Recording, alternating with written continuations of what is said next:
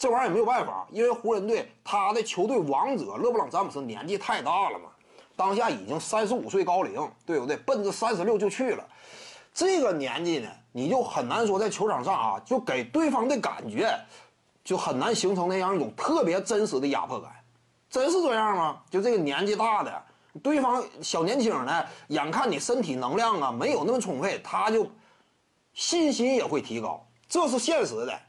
所以呢，开拓者呀，目前争第八、争抢这个位置非常值得。真说碰上湖人的话，我的判断啊，三成几率，起码是三成几率。开拓者面对湖人呢，湖人最多七成概率能够冲出去。不见得一定能，因为开拓者现在兵强马壮，看没看到卡梅隆·安东尼呀？甚至就是在这个团队环境当中，哎，也不外乎什么呢？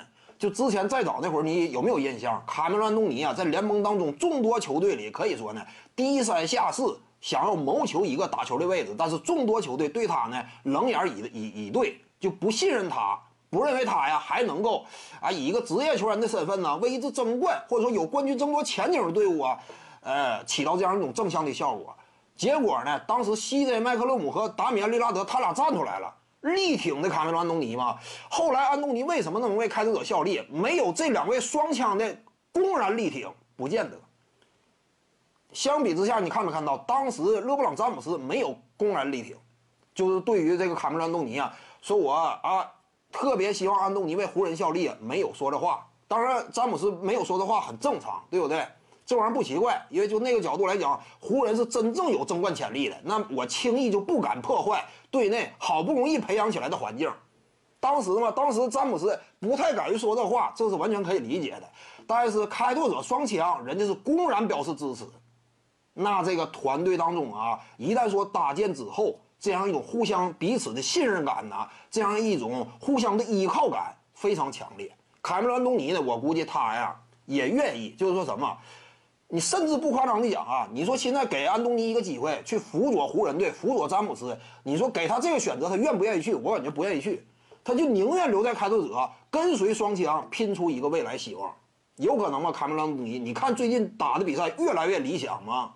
场上防守端非常积极，年纪有点大，但是积极卖力，就对自己的认知呢，就是我防守端首先我要得做到位，其次才是进攻端，我尽量能够有所展现。那现在这个攻守两端的卡梅伦·东尼怎么讲？态度非常端正，而且火力也挺凶悍。进攻端呢，呃，曾经的身手啊也没有完全荒废。季后赛当中呢，尤其是中距离这个位置啊，啊，需要一些关键时刻呢，啊，有一些牵制点呢，他完全能够扮演这种角色。